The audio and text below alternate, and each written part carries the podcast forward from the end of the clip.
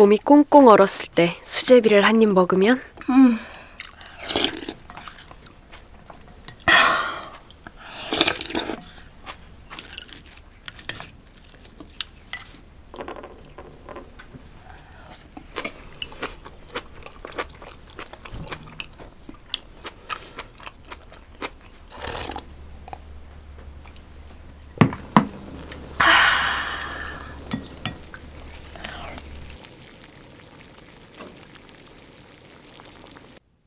12월 27일 화요일 FM 영화 음악 시작하겠습니다.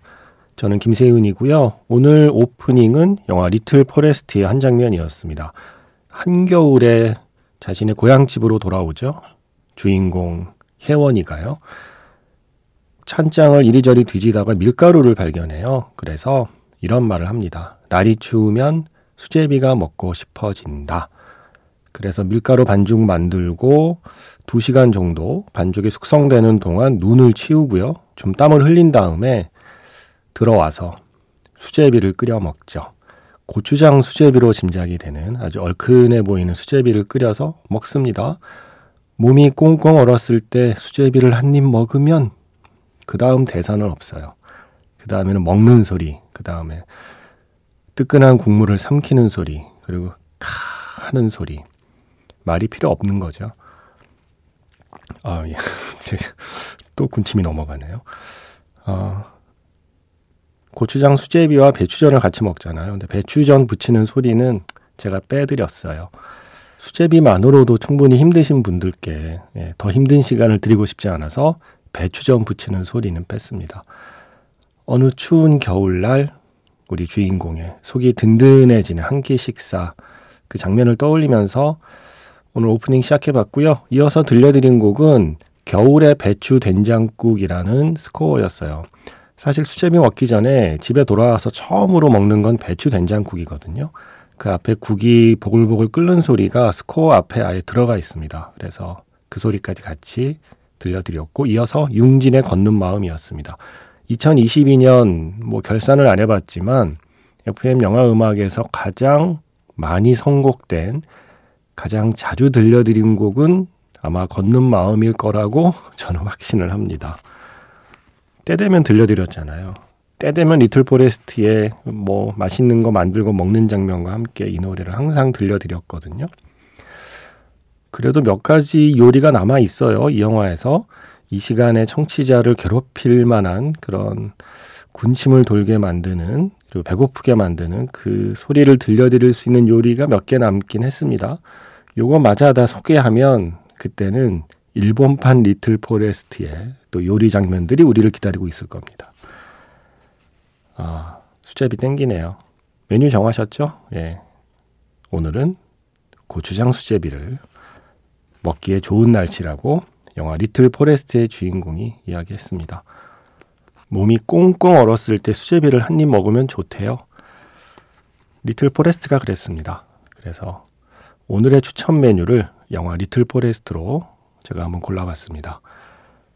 문자번호 샵 8000번이고요. 짧게 보내시면 50원, 길게 보내시면 100원의 추가 정보 이용료가 붙습니다. 스마트 라디오 미니, 미니 어플은 무료이고요. 카카오톡 채널 FM 영화 음악으로 사연과 신청곡 남겨주시면 됩니다.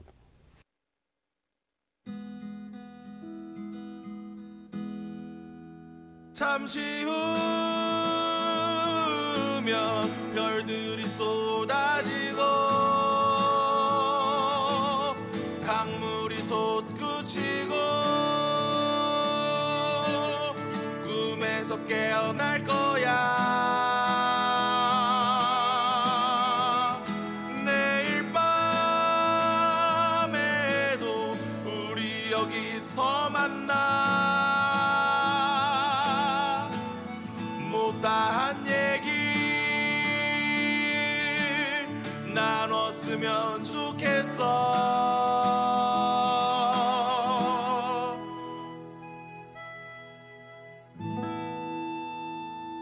FM 영화 음악 김세윤입니다. 김민지 씨. 지금까지 FM 영화 음악을 늘 스마트폰에 어플로 들어왔는데 오늘 처음으로 새로 산 탁상용 라디오를 통해 듣고 있어요. 제 라디오는요. 나무 느낌이 나는 빈티지 감성의 친구예요. 따뜻한 불빛의 스탠드 옆에 있으니 더 아날로그 감성이 짙어지네요. 나무로 만든 라디오에서 흘러나오면 멋질 노래 한 곡 들려주세요. 라고 사연을 보내셨습니다. 이 곡 어떤가요? 나무 느낌이 나는 빈티지 감성이라고 말씀을 하셔서 목수들의 노래를 골라봤습니다. 정말 1차원적인 선고. 죄송합니다. 하지만 나무를 만지는 목수들이 노래를 불러주는 게 나무로 된 라디오에서 나오면 어울리지 않을까 해서 더 카펜터스의 노래를 골랐고요. Yesterday Once More 이게 MBC 드라마 슬픈 연가에 쓰였죠. 예전에 김희선 씨가 이 노래를 불러서 그 사운드 트랙에도 실려 있기도 합니다. 김희선 씨 버전으로 더 카펜터스의 Yesterday Once More 또 가사도 이렇잖아요. 나 어렸을 때 라디오를 들으면서 내가 좋아하는 노래가 나오길 기다렸죠. 라디오에서 틀어주면 나는 따라 불렀어요. 웃음을 감추지 못하며. 참 행복한 날들이었죠. 그리 오래되지 않은 것 같은데 어디로 다 가버린 건지 모르겠어요. 하지만 다시 돌아오네요. 오랫동안 잊고 지냈던 친구처럼 내가 사랑했던 그 노래들이. 이렇게 시작되는 가사의 노래니까 어울리지 않을까요? 더 카펜터스의 Yesterday Once More. 라디오로 들으면 달라요. 스마트폰으로 들을 때랑 이런 빈티지 라디오로 들을 때랑 질감이 좀 다릅니다. 똑같은 음악 이어폰으로 들을 때랑 스피커로 들을 때랑 또 다르잖아요. 비슷하다고 생각해요. 김민지 씨의 그 나무 느낌이 나는 빈티지 감성의 친구가 오랫동안 민지 씨의 그 좋은 친구로 이 밤을 함께 해주기를 바랍니다. 0407번. 크리스마스에 문자를 남기셨어요. 저 홀로 고즈넉한 크리스마스네요. 마흔이 된 올해 참 울컥하고 감동적인 순간이 많았습니다. 오늘은 오전에 일을 좀 했고요. 점심시간을 놓쳐서 배에서 꼬르륵 소리가 났던 창피함을 지나 집에서 편안하게 차 한잔 하고 있습니다. 내일은 좀 어디 나가서 걸어봐야겠어요. 참, 새로운 직장에서 내년을 시작합니다. 흔한 말이지만 신의 가호가 있길 이라고 문자를 주셨습니다. 어, 축하드립니다. 새로운 직장에서 시작하신다는 건 축하할 일 맞는 거죠? 예. 빨리 적응하시고 또 하시는 일에도 빨리 익숙해져서 올해 울컥하고 감동적인 순간이 많았다고 하셨으니까 내년에도 올해 못지않은 그런 감동적인 순간이 많은 한 해가 되기를 바라겠습니다. 어, 5186번. 저 내일 월차라서 직원들이랑 한잔하고 대리 타고 집에 들어가는 길에 라디오 켰어요. 매번 아침 출근할 때만 듣던 주파수인데 이 시간에 들으니까 색다르네요. 좋은 곡도 많고요. 마이클 부블레의 Dream a Little Dream of Me 신청합니다. 지금 계절, 지금 이 시간에 너무 잘 어울리는 곡이에요. 라고 신청해 주셨습니다. 이 노래는 정말 많이 영화에 쓰였지만 제가 제일 먼저 떠올리는 영화는 French Kiss네요. 맥라이언하고 케빈 클라인이 함께 출연했던 French Kiss의 노래로 저는 기억하고 있거든요. 아, 오늘은 신청하신 대로 마이클 부블레의 버전으로 준비해 봤습니다. 이 노래도 김민지 씨의 그 나무 느낌이 나는 빈티지 감성의 탁상용 라디오로 들으시면 또 느낌이 좋을 만한 곡이 아닐까 생각을 해보면서 듣겠습니다. 저만 그런가요? 저는 좀 추울 때 올드팝 들으면 조금 따뜻한 느낌이 들어요. 제가 오늘 Little Forest의 수제비로 방송을 시작한 것도 너무 날이 추워서 조금 따뜻해질 만한 것들이 뭐가 있을까 생각하다가 떠올리는 오프닝이거든요.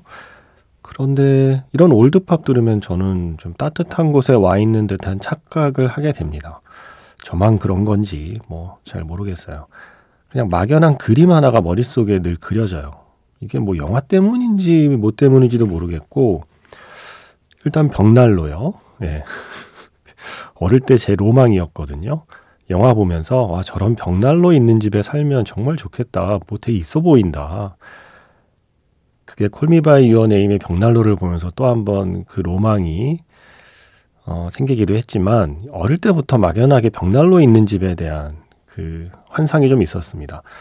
그 벽난로 앞에 음, 이왕이면 흔들의자가 좋고요. 흔들의자에 앉아서 뜨개질을 하시거나 아니면 졸고 계신 할머니 뭐 그런 이미지와 함께 늘 이 올드팝은 저는 제 귀에 들려오거든요. 자동적으로 그런 그림을 그리게 돼요.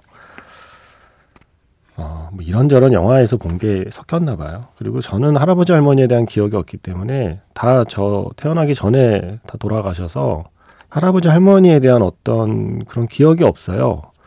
다른 친구들은 할아버지 할머니에 대한 기억들이 있 는 친구가 많으니까 늘 부러웠었거든요. 그래서 막연하게 그런 걸 생각한 것 같아요. 뭔가 가장 편안하고 어떻게 보면 지루할 수 있지만 지루함이 아닌 그냥 포근함으로 느껴질 수 있는 풍경, 벽난로, 흔들으자, 할머니, 뜨개질, 네. 뜨개질 하다가 졸고 계신 할머니, 너무 구체적인가요? 그리고 뭔가 옆에서는 다 돌아간 LP가 이제 탁 이렇게 튀고 있는 그림, 네. 너무 전형적이다. 어쨌든 그런 광경을 떠올리게 하는 곡들입니다. 이런 올드팝들이. French Kiss에서 Dream a Little Dream of Me 마이클 부블레의 버전으로 들려드렸고요. 원래 영화에서는 더 뷰티풀 사우스의 버전이 쓰였죠. 그리고 이어서 들려드린 곡은 영화 쇼생크 탈출에서 If I Didn't Care 잉크 스파츠의 노래였습니다. 성은 씨께서 그 영화 오프닝 장면에 흐르는 이 곡 너무 좋다고 하시면서 신청하셨고 지금 끝난 곡은 영화 다이아드에서 Let It Snow, Let It Snow, Let It Snow 본 먼로와 그의 오케스트라의 버전입니다. 크리스마스 이브하고 크리스마스 이틀 동안 매직아웃 스페셜 FM 해서 영화 속의 캐롤 들려드렸잖아요. 그 시작할 때 이경민 씨가 Die Hard Let It Snow 나오겠네. Die Hard Let It Snow 나오기만 기다리는 중. Die Hard Let It Snow 이제 나오려나? 계속 글을 올려주셔서 좀 죄송하더라고요. Let It Snow는 선곡을 안 했는데 계속 기다리시는 것 같아서. 그래서 죄송한 마음에 오늘 들려드렸습니다. 제가 이번 그 이브하고 크리스마스에 틀어드린 컨셉이 영화 속의 장면을 그대로 들려드리는 게 컨셉이어서 대부분의 노래들을요. 어, 제가 기억하는 다이아드의 레디 스노우가 등장하는 건 그 건물에 신고를 받고 출동한 경찰이 순찰을 했는데 별다른 이상을 발견하지 못하고 다시 순찰차로 돌아갈 때 그 경찰이 Let It Snow를 흥얼거리다가 차에 타서 출발하려는 찰나 그 경찰의 주의를 끌려고 브루스 윌리스가 시체를 그 경찰차 위로 집어던지는 장면이거든요. 그래서 Let It Snow는 흥얼거리다가 깜짝 놀라서 경찰이 질주하게 되는. 그래서 그 장면을 들려드리려니까 예, 좀 무서워하실 것 같아서 특집에서는 뺐지만 오늘 들려드렸습니다. 자, 그리고 지난주에 개봉한 영웅 보신 분들 많죠? 지금 아바타 물의 길, 외화에서는 아바타 물의 길을 제일 많이 보고 계시고, 한국 영화에서는 뮤지컬 영웅을 영화로 만든 영웅 많이 보고 계시죠? 그 영웅에서 음악 하나 준비했어요. 마지막 클라이막스 장면에, 어우, 정성화 씨 이 노래 부르는데, 어우, 근사하더라고요. 정성화 씨의 장부가 준비했고요. 그 전에 많은 분들이 뮤지컬 영웅을 보면서 이야기하게 되는 뮤지컬이죠. 레미제라블에서 One Day More 영화 속에 출연진이 함께 부른 노래예요. 그래서 One Day More 먼저 듣고 영웅의 장부가까지 듣겠습니다.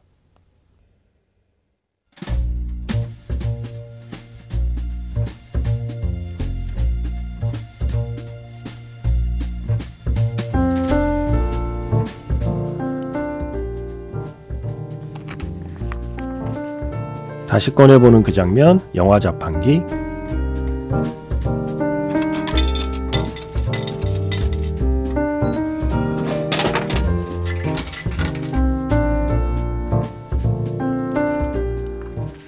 다시 꺼내보는 그 장면, 영화 자판기. 오늘 제가 자판기에서 뽑은 영화의 장면은요, 영화 Inside Llewyn의 한 장면입니다. 뉴욕에서 시카고까지 차를 얻어 타고 먼 길을 왔습니다.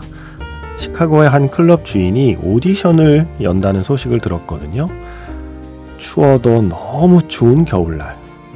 난방도 되지 않는 클럽에서 한 시간을 기다린 끝에 정말 간절한 마음으로 오디션을 보는 르윈 데이비스. 그는 오디션에 합격을 할 수 있을까요?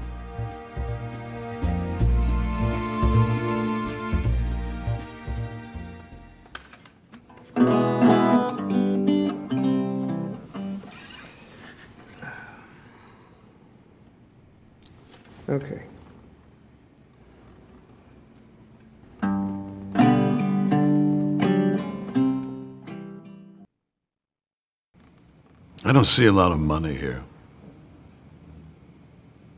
Okay.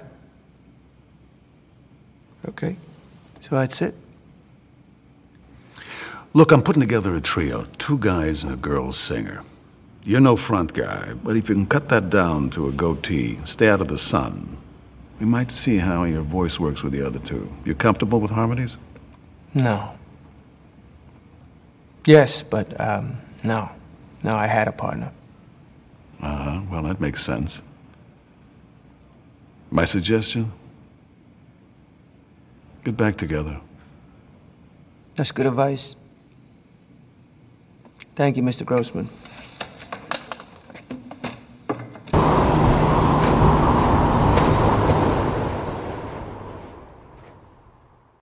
다시 꺼내보는 그 장면, 영화 자판기. 오늘 영화는 Inside Llewyn의 한 장면이었습니다.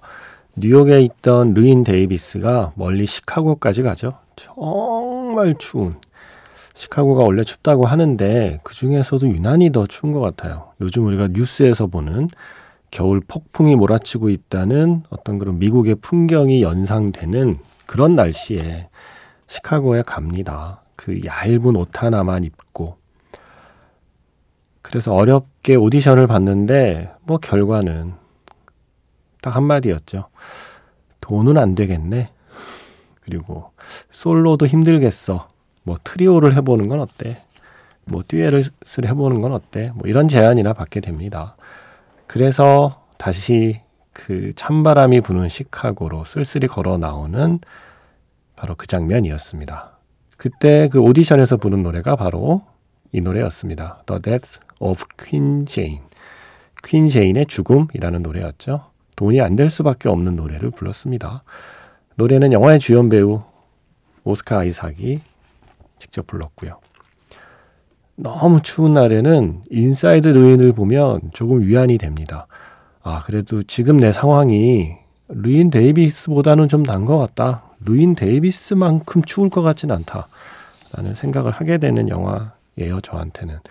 물론 어떤 분께는 루인 데이비스가 나보다 낫네 라고 하시는 분도 있을 수 있지만 적어도 이 시카고 오디션 보는 장면만큼은 그러기 힘들걸요.